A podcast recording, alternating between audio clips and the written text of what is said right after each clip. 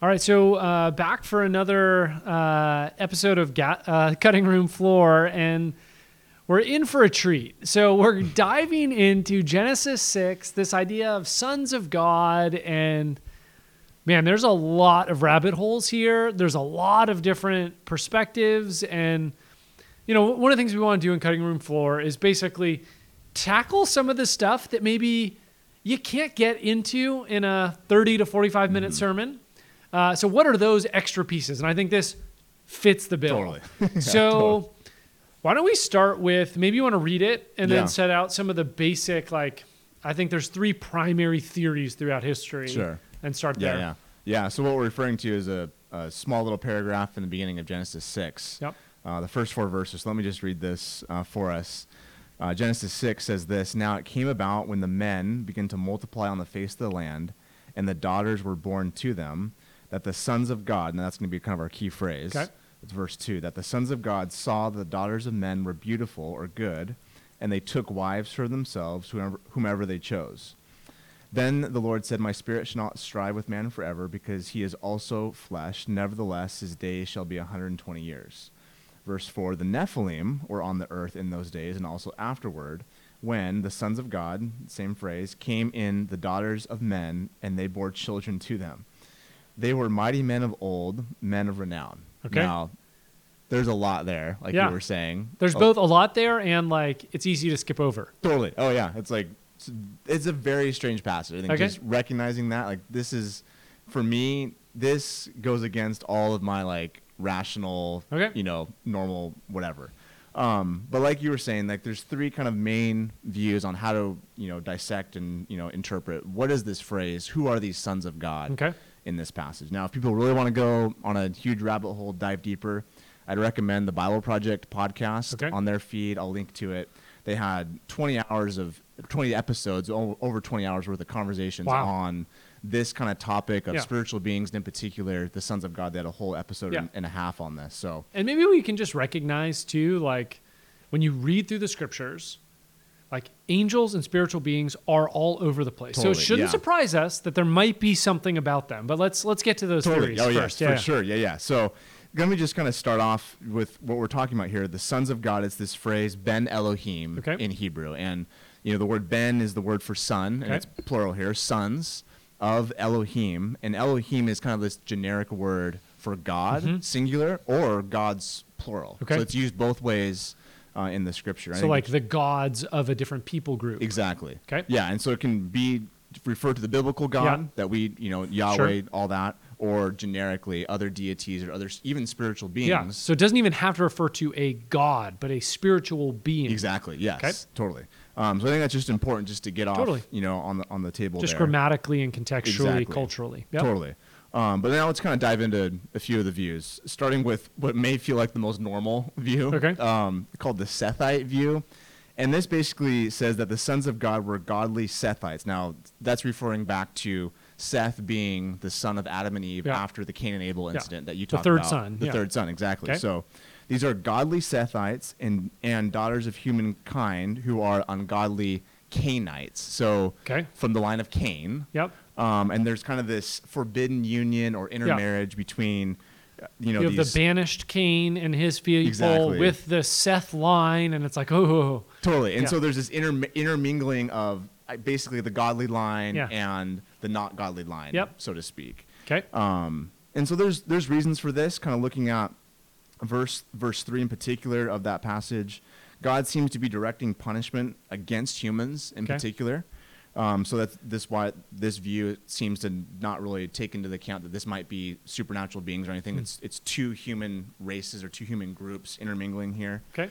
Um, and that phrase "son of God" um, in the singular can refer to Adam, and through in the, in the genealogy in Genesis five, and then also going into the New Testament in Luke chapter three, Adam is called, you know, singular, a son of God.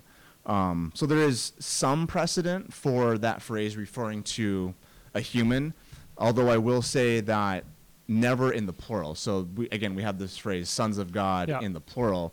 We don't actually have that phrase referring to humans in the Bible. But if you want to go the singular route, it could refer to Okay. um, a human. So that's kind of the the basic View number one. View number one. The Seth Cain union. intermingling. Yes. The second one we'll just call the div- the divinized human royal view. This is kind of the view that says um, that basically the sons of God were these kingly or royal rulers that either in their own mythology or their own personal thinking thought of themselves as semi-divine or divine-like. Okay. Um, kind of really important. Yeah. um, Which is not uncommon in the ancient totally, world. Very common in the ancient world. Um, and so the sin here is that here's these very powerful, maybe arrogant um, kings, so these kingly type figures taking wives for themselves, and this is kind of a, a polyamorous polygamy type thing, kind of similar to, to Lamech in Genesis 4, taking multiple wives. Um, and so there again, like you were mentioning, there are elements of humans in the ancient world, especially kingly humans, Mhm. thinking themselves and placing themselves in Totally. sort of this divine status. And so maybe the sons of God phrase um, isn't necessarily speaking that they are like true spiritual Sure. beings in you know It was their self-perception in but their self-perception Yep. as they think of them like that. And even in the in the biblical narrative, David again, he is a king and he's called the, a son of God. So there's Yeah. this element of even in the Israelite tradition, Okay. their kings referring to themselves or Right. David being referred So to view as. one is like the Seth Cain side. View two is sons of God as sort of these people who see themselves Yeah. as almost godly. almost godlike totally Yep. yeah as as like divine rulers so to speak and then the third one again i just really admit that this is it's a strange Yeah. strange view but you know for lack of a better term just call it the supernatural view or the angelic view and this as crazy as it sounds genesis 6 1 through 4 in this view would refer to spiritual beings or angelic creatures Okay. whatever language you prefer to use there mating with human women Okay. And then generating perhaps these nephilim giant offspring Okay. so you're world. connecting the Nephilim yeah with the sons of God, and that these sort of giants yes are actually giants because they're descended from angels on some level, from angels and or some spiritual, beings. Yeah, there's a whole rabbit hole on Yeah, yeah. the language of spiritual beings and angels and all that. Um, but there's actually surprisingly a lot of, I guess, data and biblical reasoning behind Okay. this view. Um, just So even, even though like it's maybe the oddest, the oddest, especially for us in our modern, Yeah. you know, you know, material way of thinking of the world. Yep. There's a lot of Jewish interpreters going back to the first century and, and even prior, before the time of Jesus, who wrote about this in, in works like First Enoch and Jubilees, these kind of extra biblical books that we might call them, Josephus. So there's there's books maybe just for people who Totally, are yeah, like yeah. there's books that are written, let's say after uh, the last prophet, yeah, but before the Gospels. yeah, before Matthew. So there's Mark, like a, yeah, a 400 ish year period where there are these other apocryphal Yeah. books that end up becoming important totally important. to yeah. Jewish thought. Yes, But not necessarily incorporated in the Tanakh or the Septuagint or the Yes. what we would consider the Old Testament. Old Testament, exactly right. So they're important works. They're important for the Jewish, you know, tradition, way of thinking. Um, but for the most part, they interpreted Genesis six in this supernatural Okay. um, kind of way. but then you might be thinking, okay, what about the actual Bible? Yeah. Right? What about the actual scriptures? Well, what's interesting, and uh, follow the the logic here. The, the Bible, the Old Testament that we have, it was originally written in Hebrew, Mhm. but you know we don't know the exact date. But before the time of Jesus, early on, towards about 100, 200 years before Jesus, got translated into into Greek, into the Septuagint. Yeah. Which was Um, a, a Bible that Paul and a lot of the New Testament authors relied upon. Totally, yeah. The Greek translation. They're often quoting when they're quoting from Yeah. the Old Testament. They're quoting from the Greek translation Yeah. of the Old Testament, which is a whole other rabbit hole yeah. in itself. Another rabbit hole, but maybe one of the reasons why you can't always find the exact quote Totally. in the Old Testament is because Paul is going from the Septuagint, which is slightly different, Different, sometimes. Totally, yeah, yeah. But when the Septuagint translators translated Genesis 6, they translate it with the phrase angelos theo, which means angels of God. Or messengers of God. Messengers of God. Totally, Yeah. yeah.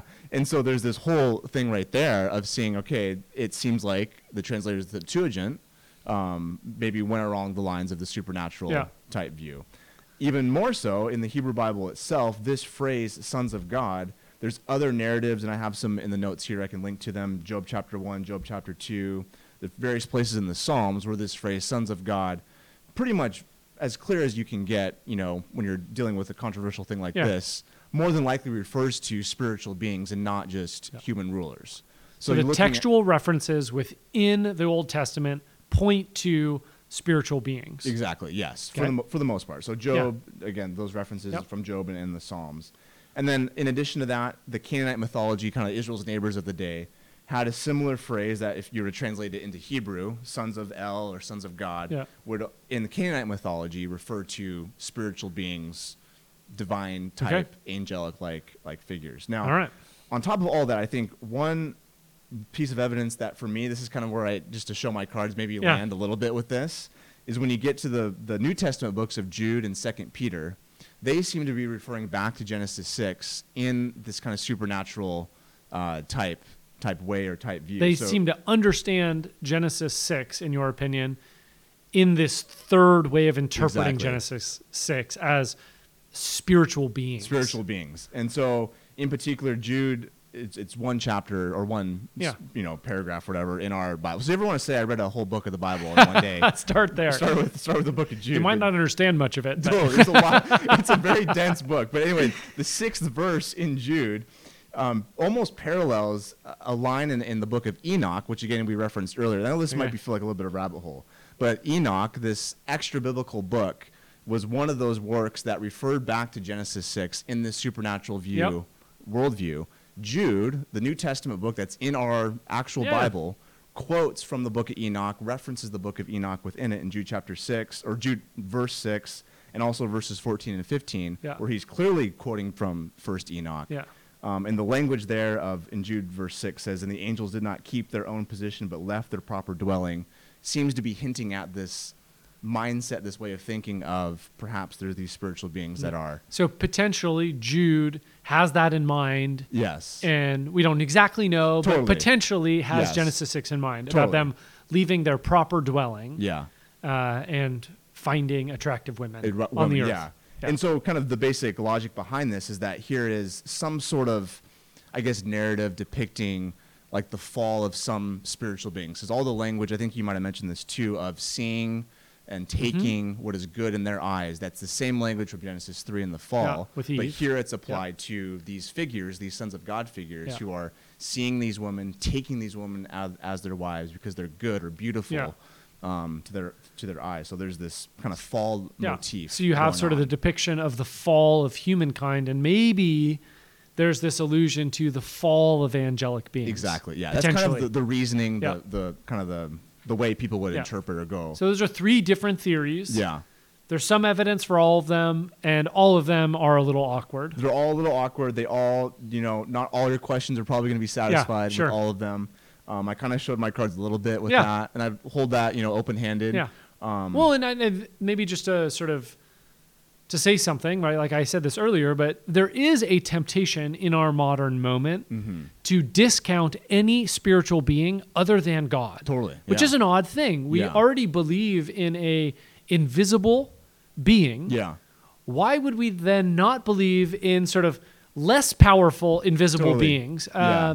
So there is a clear biblical precedent Yeah. for there being angels, messengers, other beings. Yes. Uh, the question then is, do they ever, uh, you know, Yeah. find partners, spouses, whatever Yeah. on Earth? And you know, again, this is where it starts getting funky. It gets funky, yeah, and just so that you know, again, it it feels strange. It seems Yeah. strange. Again, a lot of that m- might just be us and our own modern conception of things. You know, I will say we do have biblical precedent and categories for spiritual beings taking on human-like appearance. We'll see that in Totally. Genesis 18 and 19. The The, angel of the, the Lord visitors figure, in front of Sodom uh, and Gomorrah yeah. with Abraham and Lot. That Totally. whole story. The angel of the Lord seems to appear in bodily type form Yep. in the Old Testament, so it's Yep. not out of the question. Um, for Well, it seems like Mary totally and these people they in the Gospels they recognize They rec- the yeah. angels. totally. Um, so it's hard to tell what they're exactly seeing. yeah, yeah. Uh, but it, you know, their angels are at major transitional stories. Yeah. In the entire Bible. And I think just broadly speaking, maybe to kind of wrap this up, this whole kind of worldview that the, the, the biblical authors are trying to, you know, have us enter into is this world that has, like you're saying, categories for beings and creatures that we perhaps don't see with our own Yeah. physical A eyes. talking snake. talking snake, these spiritual beings, Yeah. angels, demons, you know, there's a whole rabbit hole, there's a whole Yep. study, you know, that you can go onto all this.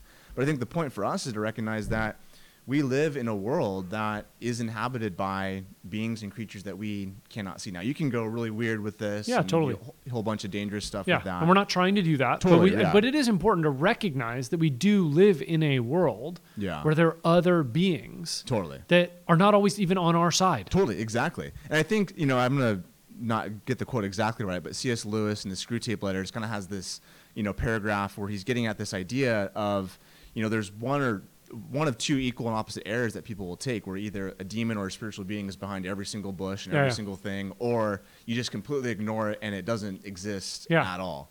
Um, and we're not trying to do either one of those. But just those are common perspectives Totally. Oh, or yeah. common takes. And, I, and I would say probably for us, we're a little more on the we believe in God, everything else. Like, Sure. really, is there an angel there? And yet, we might be. We might be better off thinking about like because Paul, I know Paul has something to say in Yeah. Ephesians six. I think you were going to say something Totally, yeah. I it. think just to maybe land this is just talking about how prayer intersects with what we would consider like the spiritual realm Yeah. or principalities and powers. And how Paul seems to really anchor this for practically for the Ephesian Christians and for us today. Yeah. That this really matters as it comes to prayer. That prayer changes reality, and, and Hmm. there's this whole thing where it's you know it's a whole beyond kind Yeah. of my own you know understanding, but how prayer intersects with how God wants to work in the world and how God is overcoming evil and even evil that we cannot perceive with our own senses that we Yeah. have, you know, today. So I think just to recognize that as we're talking about this, as strange as it sounds, Yeah. you know, the book of Colossians talks about how Jesus defeated the principalities and powers and spiritual, you know, forces of evil and Mhm. darkness and all that. But at the end of the day, we're also talking about how, in line with Jesus' victory, we want to submit ourselves to Him Yeah. and engage with that um, through prayer. And even though the text may seem strange, Yep. just to have that category for us, Yeah, um, that's is good. important. Well, So, and when we go through the life of Jesus, a lot of his ministry deals with Yeah. beings that are not human. totally, yeah, Uh, right? He is tempted by Satan. yeah, He, I mean, so th- there is precedent for this. Again, back to Genesis six.